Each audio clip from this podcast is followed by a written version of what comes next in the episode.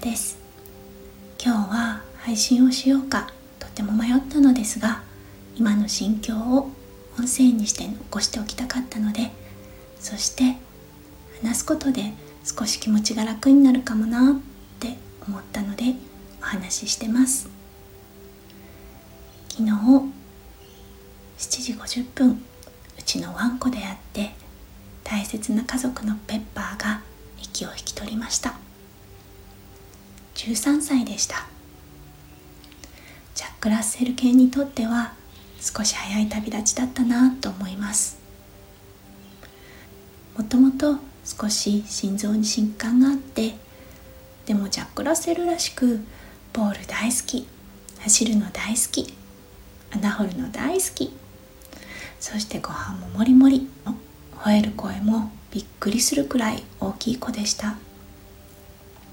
弓嫁には毎日ワンワン吠えてること叱られてたね。今年の1月末に咳をするようになってお薬を取り始めました。咳が頻繁に出るようになっちゃって最近は歩き方もポテポテした。ちょっとおじいちゃんみたいになっちゃったよね。昨日は大好きなおやつスペシャルおやつを食べて夕食ももりもり食べてその後の出来事だったね。異変に気づいた夫翔ちゃんに抱かれながら家族みんなに囲まれて天国に旅立ちました。2歳の時に保護施設からちに来たペッパ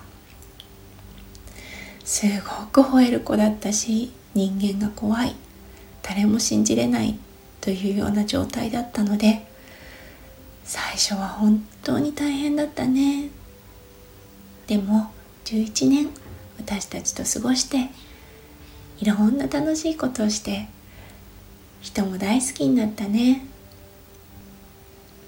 弓嫁や翔ちゃんに悲しいことがあった時そっとそばに寄り添って何をするわけでもないけどそばにいてくれたよね。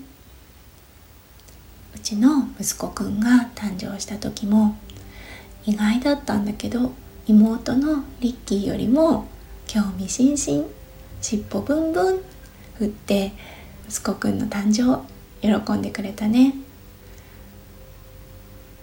すごいお兄ちゃんだったから安心して息子くんと遊ぶの見てられたよ。今はペッパーの生活音がお家から消えちゃったのがとても寂しいよ。でもねきっと天国から私たち家族を見てくれていると思います。11年ありがとうの気持ちしかないよ。本当に本当にありがとう。ペッパー大好きだよ。ゆっくり休んでね。